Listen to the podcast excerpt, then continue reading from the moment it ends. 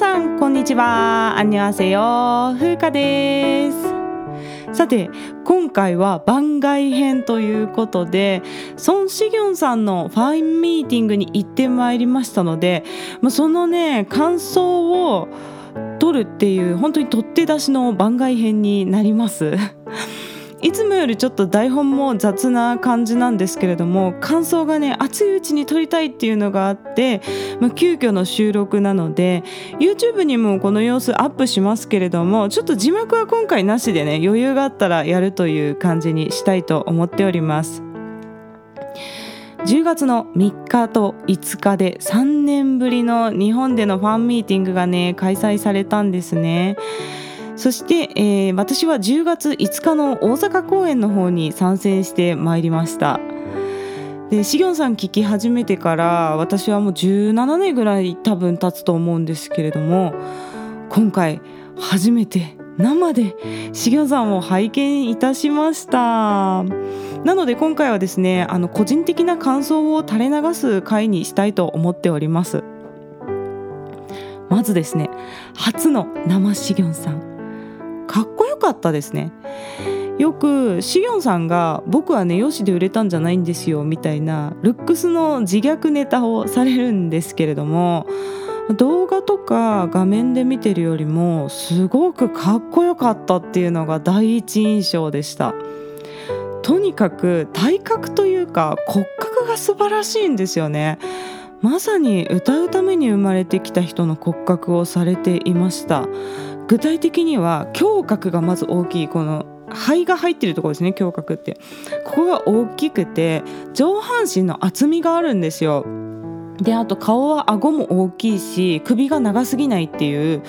いい声の骨格の条件を全部持ってらっしゃる方ですね。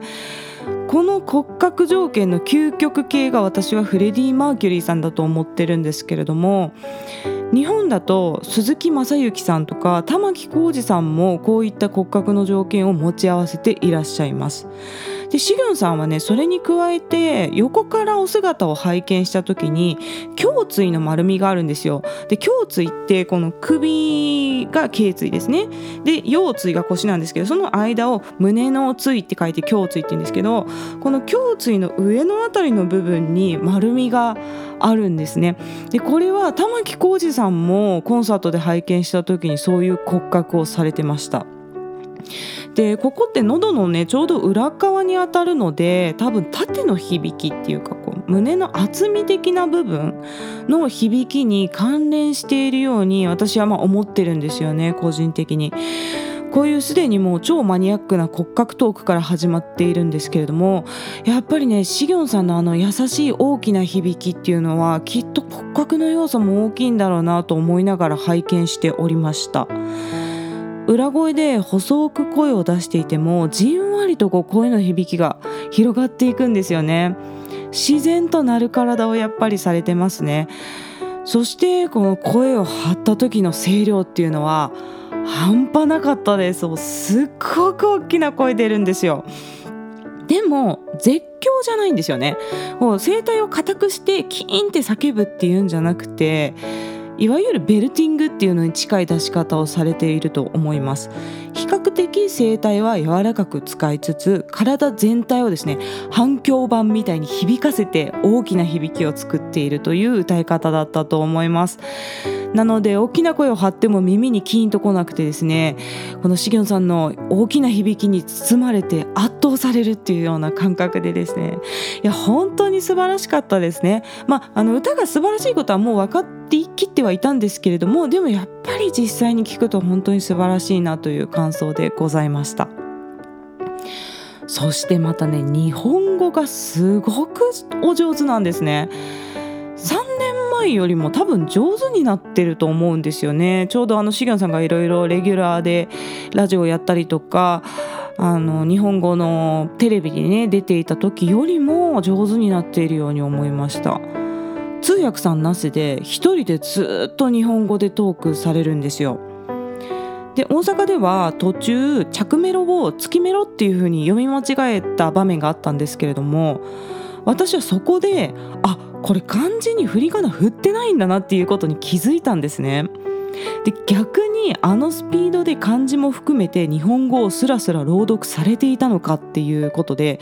これとんでもない日本語力だなと思って。あのあそこでねしげさんが間違えてくれなかったら気づかなかったぐらいなんですよ。私はね振り仮名振ってると思ってたので。いや本当にすごいなと思いました。私があの速さで韓国語をスラスラ朗読できるようになるのにあと何年かかるんだろうなと思いましたね。そしてあと個人的に驚いたのは言葉の抑揚の部分なんですよ。日本語の抑揚がとても自然になっていました。言語ってそれぞれの言語において抑揚っていうのがあるんですよね。こうベースとなるメロディーラインみたいなものがあってなのでこう韓国人の話す日本語っていうのは韓国語の抑揚がどうしてもベースになるのでみんな似た感じになるんですよね。例えばあの日本人はとかこういう感じのトーンで喋る韓国の方多いと思うんですけれどもこれは多分イルボンニンっていう日本人っていう言葉が多分そういうトーンだから韓国語の中でですね。で韓国語も特にソウルの言葉っていうのは日本語と比較すると平坦なので日本人が聞くと韓国人の話す日本語って平坦に聞こえることが多いと思うんですよ。でこれ逆の立場になると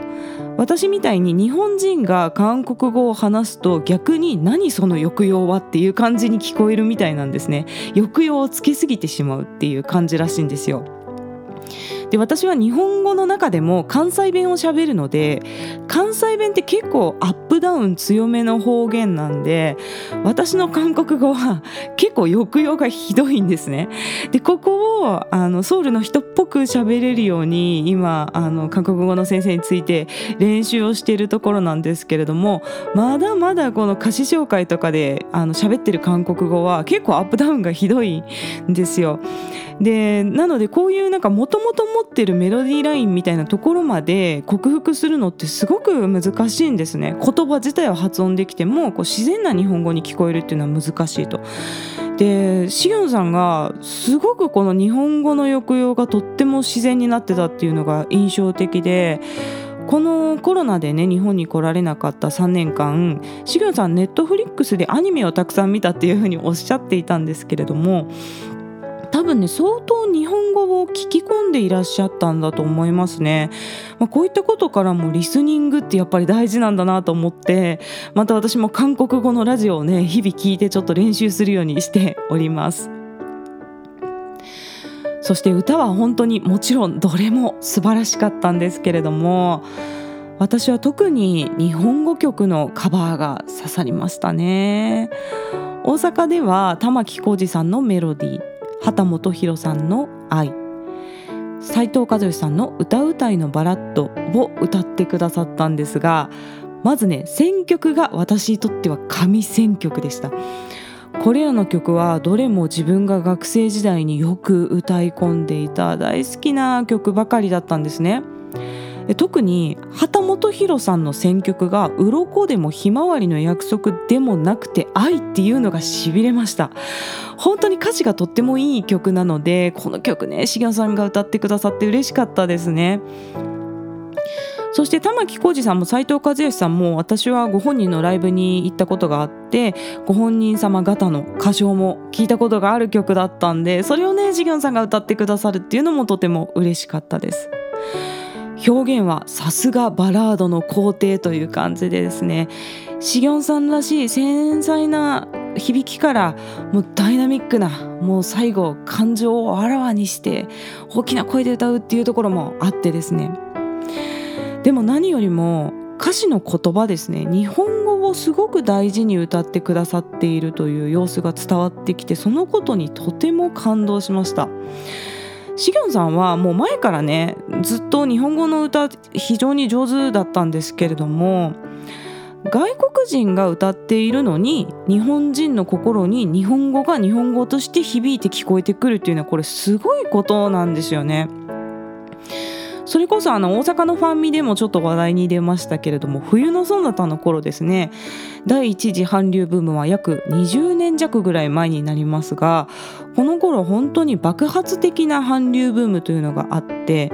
その中で何人もの韓国人の歌手の方が日本デビューしてですね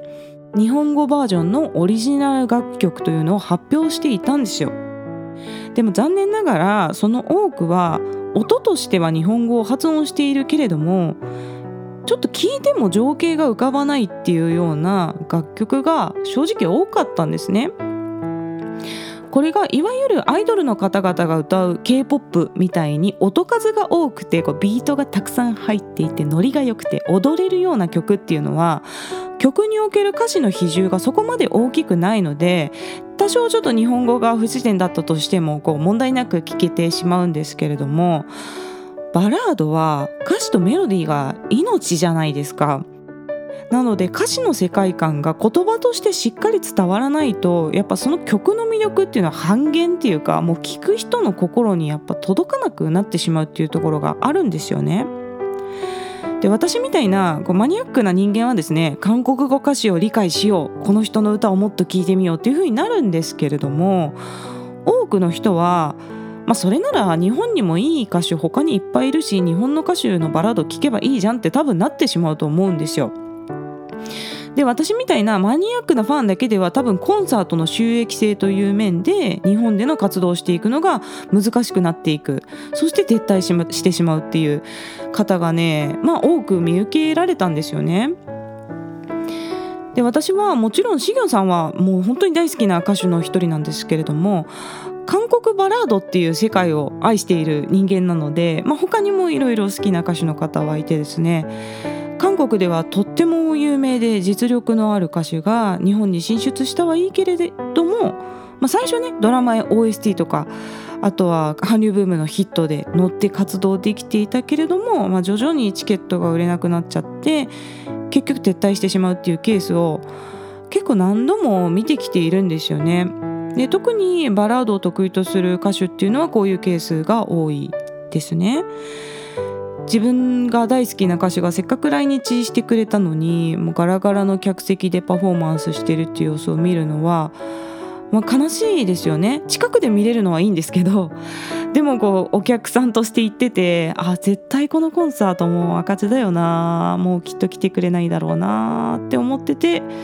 そうするとまああの撤退しちゃうと。でこういうのはねやっぱ心苦しいんですよ。それくらいバラードのジャンルで継続して外国人が日本で活動するっていうのはすごく難しいことなんですよね。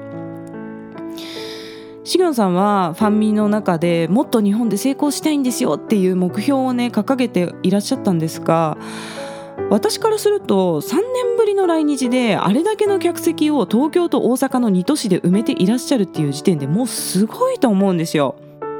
そして日本語での歌唱を聞いてですね私はもう確信しました。日本でももっともっとたくさんのファンを獲得できると思います。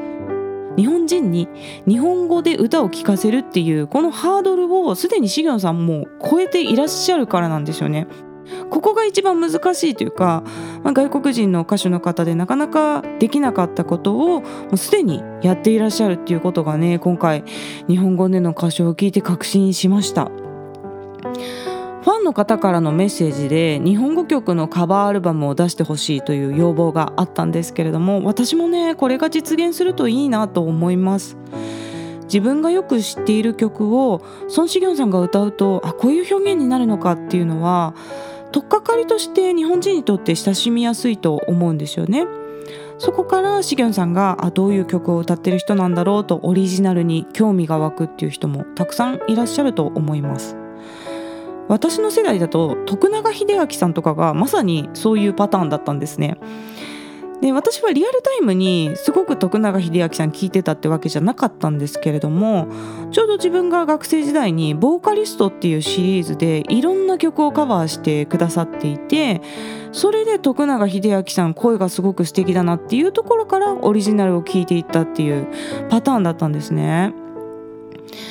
でもカバー曲っていうのはやっぱり権利関係で収益性が悪いんですよこれね重野さんもおっしゃっていらっしゃった言ったんですけれども